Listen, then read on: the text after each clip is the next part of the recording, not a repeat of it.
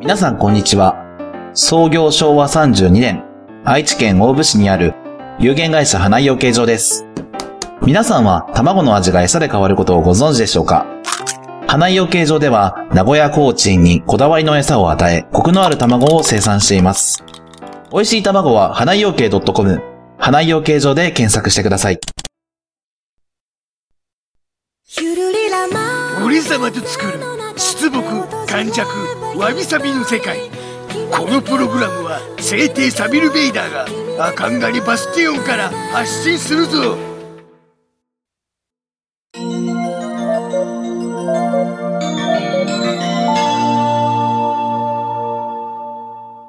わびちゃんとさびちゃんのわびさびラジオ。アニメ後編となりました。お前回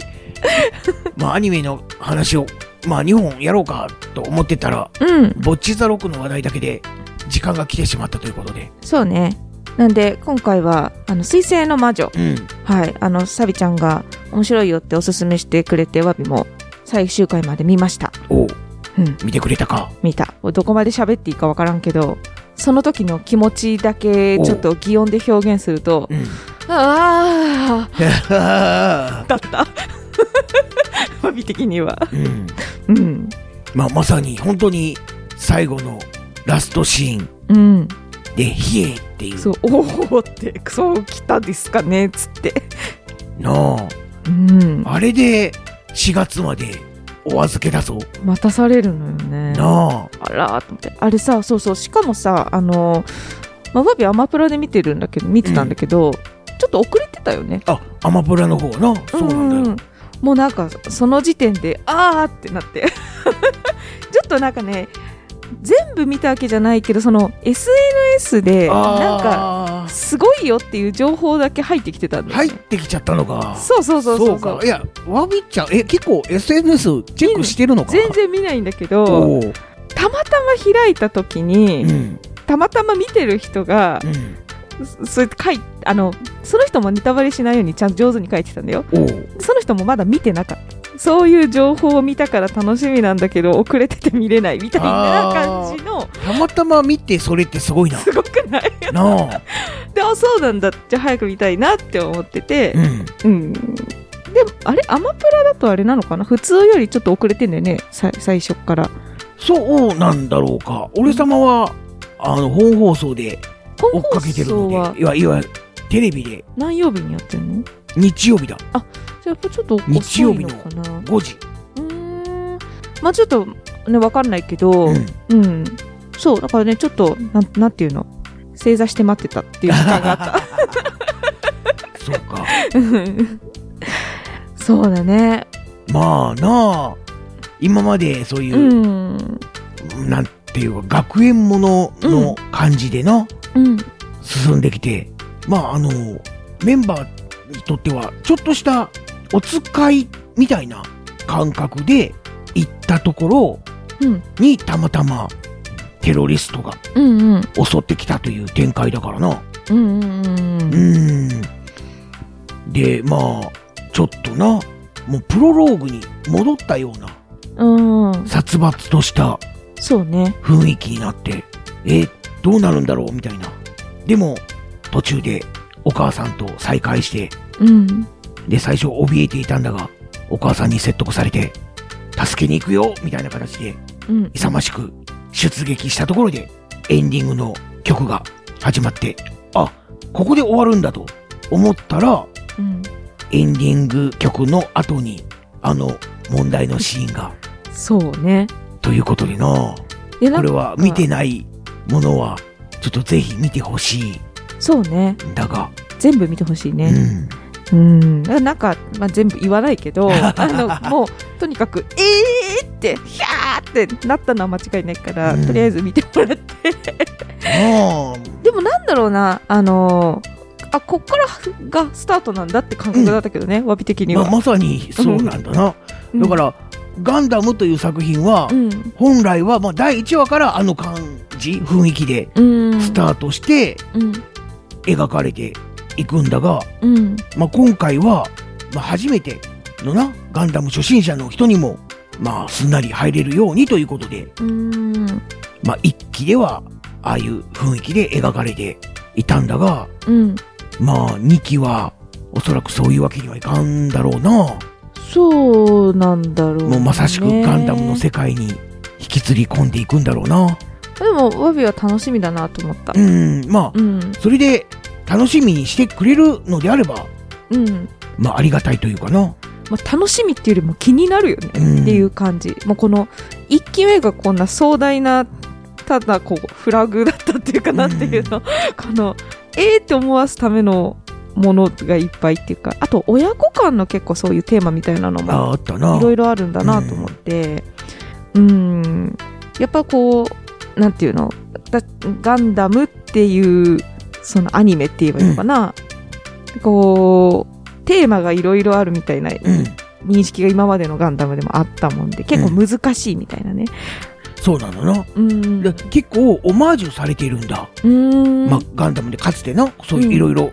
悲運に見舞われた主人公やらキャラクターやらが追ってきた過酷な運命というか試練というのを水星の魔女でもまあ描いているという、まあそういう雰囲気なんだが、そうだな、親子関係の話で言えば、まあ、前回俺様がそのスレッタと母親のプロスペラ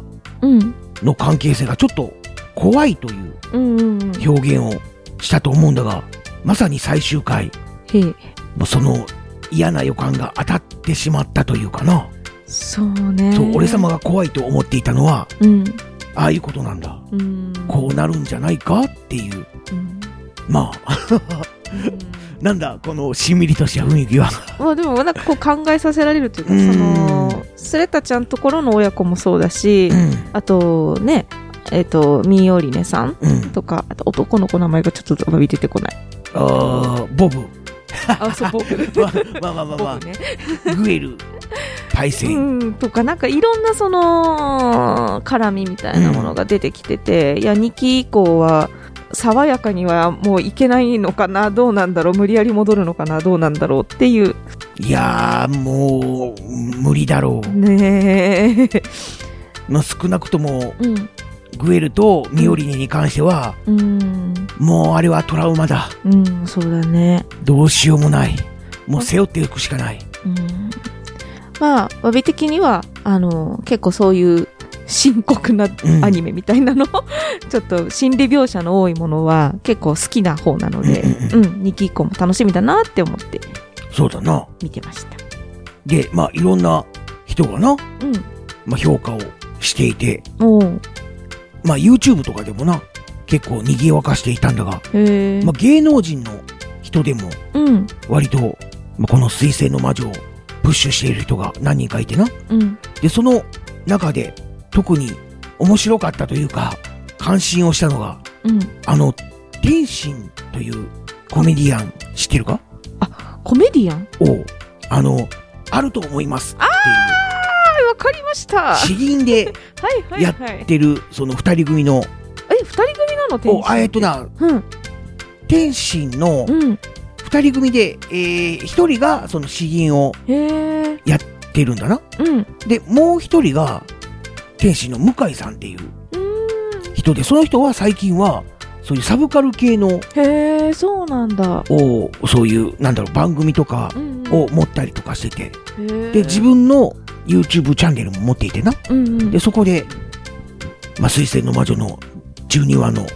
話題を取り上げて、まあ、冒頭でないきなり泣き始めるんだ。スタッフは人の心とかないんかみたいな感じでなスレッタになんちゅうことをさせるんだという、もう本当になもう言葉にならないぐらいな、そこまで思い入れがあるんだと。すごいね。まあ、よかったらちょっと天心向井さんの YouTube チャンネル見てくれ。見てみる。そっか、なんかいろんなまあ、そのなんていうのこの面白いよね。そのアニメの内容だけじゃなくてその周りの人のさ、その感情だったりとかさ、俺はこう思うとかさ、この表現はこうだったんじゃないかっていう考察とかも結構この付随して面白いっていうのがさ。そうなんだ。だからスレッタがやらなければ、うん、ミオリネは行っちゃってたわけだかもしれんね、うんうん、だけどみたいな感じだよな。そうね、うん、まあこれは2期以降どう描かれるのか。だからもう今のところは完全にプロスペラの手のひらの上で踊らされてるような感じだな、うん、そうだね。今のところ計画通りなのかもしれないね。なあ、もう、うん、にやりとして計画通りっていう、うん、もう違うアニメになっちゃうエロモードみたいだなうん、うん、まあ春、うん、春に2期も決定してるのこれは。あ、そうだ、もう決定はしてる。あ、なるほどなるほど、うん、じゃあみんな春まで星座で待機でございます。まあ、はい、春までの間にな、うん、過去のガンダム作品をテレビシリーズでやるらしいんだ。あ、そうなの、うん、まあつなぎみたいな形でな。もうその水星の魔女じゃなくて違う、同じガンダムシリーズでな。めっちゃいっぱいあるじゃん。でもガンダム閃光のハサウェイっていう、あ、聞いたことあるそれやつと、うん、サンダーボルト、ガンダムサンダーボルトという作品とガンダムナラティブ、うん、という作品がな、うん、これはテレビアニメじゃなくて DVD とか劇場版とか、うん、で上映とか配信されたやつなんだが、でそれをテレビの尺に、うん、合わせて放送するらしい。なるほど。でこの3本ともな、まさにガンダムという感じの。あ、そうなんだ。まあちょっと重い作品なんだ。うん。だからまあ制作サイドとしては水星の魔女で、まあ、ガンダムに入ってきた人におすすめするという感じでやるんだろうが、うん、ガンダムファンからすればなぜこれを選んだというあ、そうなの。ある意味水星の魔女より重いんじゃないかという。へー、まあもしかしたらそれで耐久性をつけさそうとしている狙いがあるのかもしれんが。あ、そうなんだ。まあ全然わかんないからタイトルは知ってたなって感じだけど、うん、これはどうなんだろうな、うん、アマプラでやるんだろうか。どうだろう。もうほんとさ、バビ全然テレビ見ないからさ、あ、もう芸能人の方とかもわかんないからな申し訳ねまあもしアニメも、うん、見れるんなら見てほしいな、うん、そうね、うん、いろいろ、うん、見てみたい。あ、ただ、うん、閃光のハセウェイとかは過去のガンダムをして知らないと、どうだろう。まあ要するに主人公がな、うん、その初代ガンダムで活躍した、まあ、ブライト艦長という、うんうん、まあ主人公のアムロが乗っていたホワイトベースという、うん、まあ、戦艦の、まあ、艦長をやっていた人物なんだが、うん、その息子さんなんだ。初代ガンダムから未来の話になって、うん、ブライト艦長が結婚して生まれた子供も今度大きくなって、うん、で、活躍するお話なんだが、うん、まあブライト艦長かわいそうと。そういう話なんだ。ガンダムってさ、うん、その一番最初は何年前になるの？何年前というのはなんだ？これ放送された時期ということか？じゃなくて、そうそう、どのくらいその歴史のある作品なんだろうと思って。まあ歴史としてはもう、うん、初代ガンダムが放送されたのは、うんうん、なんかずいぶん前からガンダムっているからさ、どのくらいそのなんていうの、その第1弾の制作人とかさ、現役でまだ作られている方とかもいるのかなとか、ちょっと今疑問に思っちゃった。機動戦士ガンダムは1979年から放送されたロボットアニメだよね。だってワビーより年上やもん全然。まあまあ全然生まれてない時期だな。すごくない？うん、それをだってずっとやってずっとまあ、続いてきてるということで、ハサウェイ閃光のハサウェイというハサウェイ、うんうん、ではそのそれってそんなに古くないでしょ。だってハサウェイってやつ、あ、古くはないな。だよね、うん、だって知ってるからさ、うんうんうん、でそこでその何 1は初期のガンダムの、そう、初期の初代ガンダムの、うん、ブライト艦長が立派な大人になって、うん、結婚して子供が生まれて、うん、その子供が成長した話なんだ、うん、お続いてるってことなんだ、まあ、そうだな、うん、すごいね。なるほど、まあ、ガンダム作品もちょっと全部追おうと思ったらもうえらいことだろうけど、そうだな、まあ、でもこういう、ね、機会があってその存在を知れたから、うん、まあ見れるものがあれば見てみようかなと思う。まあ、うん、そうだな。俺様がおすすめするとしたら、うん、やはりまずは初代ガンダム、うん、このファーストガンダムを見てほしいなと。そうなんだ、うん、まあ、1979年の作品だからな、まあ、絵柄も古いし、うん、技術も、まあ、まだまだっていう感じだから、うん、今見るとちょっと抵抗があるかもしれないんだが、うん、劇場版があってな、うん、そのテレビシリーズを3本に分けてありがたいやってるんで、ダイジェストみたいな感じにはなるんだが、うん、その劇場版であれば、うん、さっくり見れるかもしれないな。あ、ちょっとね初心者っていうかね、導入にはちょっといいかもしれない、うん、でまずその劇場版を見てもらって、うん、で細かいところが気になるんであれば、うん、まあ、テレビシリーズも見てもらうと、うん、なるほど、ちょっとな違うんだ、うーん、まあ、そうか、うん、うん、まあ、結構わびそうだな、劇場版とかでこう多分ギュッてなったやつで入ってるって結構あるから、うん、いろんなもので、そうだな、うん、ちょっといいかもしれない、それで入った方が。でその初代ガンダムで、舞台となったのが宇宙世紀というな、うん、その人類が宇宙に進出して、うん、そこからまた新たな歴史を作っていこうということで、いわゆる西暦っていうのが一旦終わって宇宙世紀というのがスタートして、その宇宙世紀シリーズっていうのの中に先行のハサウェイとかサンダーボルトとか、うん、ガンダムナラティブっていうのがあるんだ。他にもなガンダムユニコーンとかいろいろあるんだが、うん、その宇宙世紀とまた違うガンダムもあるんだ。いわゆるパラレルワールド的な、うんうん、水星の魔女なんかそうだな、うんうんうん、アドステラっていう世界観があるんだ。まあ、宇宙世紀と似てる部分はあるんだが、うん、世界観はつながっていない。うん、だからアムロもシャアも出てこないという世界観なんだが、そのガンダムと2通りあって、でそのアナザーガンダムといわゆる世界でもういろんなガンダムが作られてきて、うん、面白いのが、うん、機動武闘伝 G ガンダムというのがあってな明日には覚えられない機動武闘伝、武闘伝 G ガンダムっていう作品があってな、それは武闘伝っていうぐらいだから、うん、ガンダムで武闘するんだでも基本戦ってるよね。そう、まあ基本戦うんだが、うん、武闘なんだ。あ、その何試合始め憲法とか空手とかな、その、まあ、いろんな国のガンダムがあってルールがあるみたいな、そう、ね、日本のガンダムがあったり、うん、アメリカのガンダムがあったり、フランスのガンダムがあったりとか、天下一武道会だ。そうそうだ天下一武道会だ、うん、ガンダムで天下一武道会をやるんだ。そういう作品があってなそれは、うん、面白く見れると思う、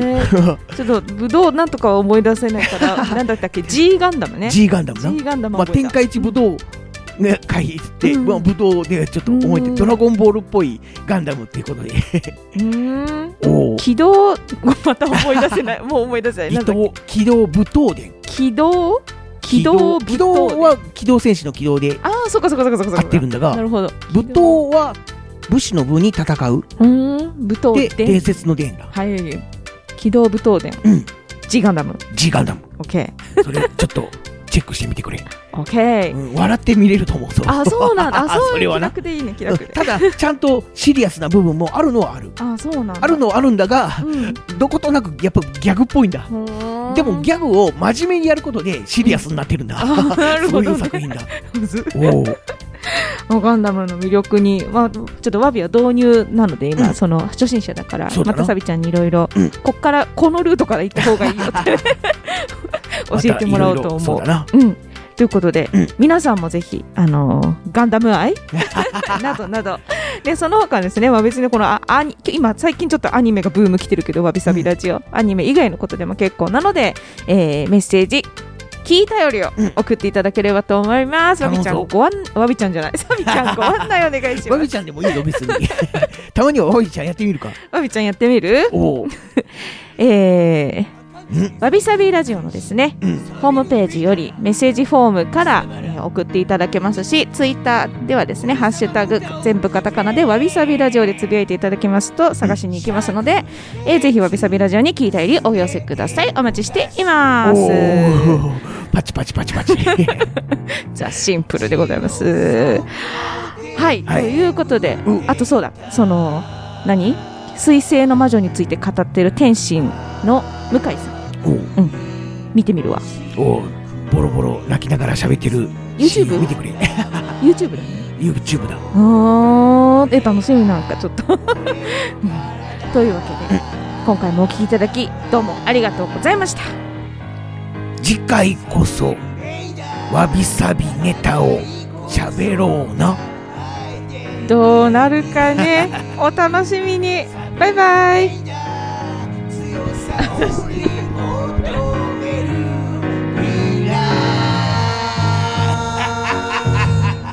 どうだ俺様の歌はあまりの素晴らしさに言葉も出ないか。俺様の魅力はこれだけではない。ここからはカズーパートナー気絶するなよ。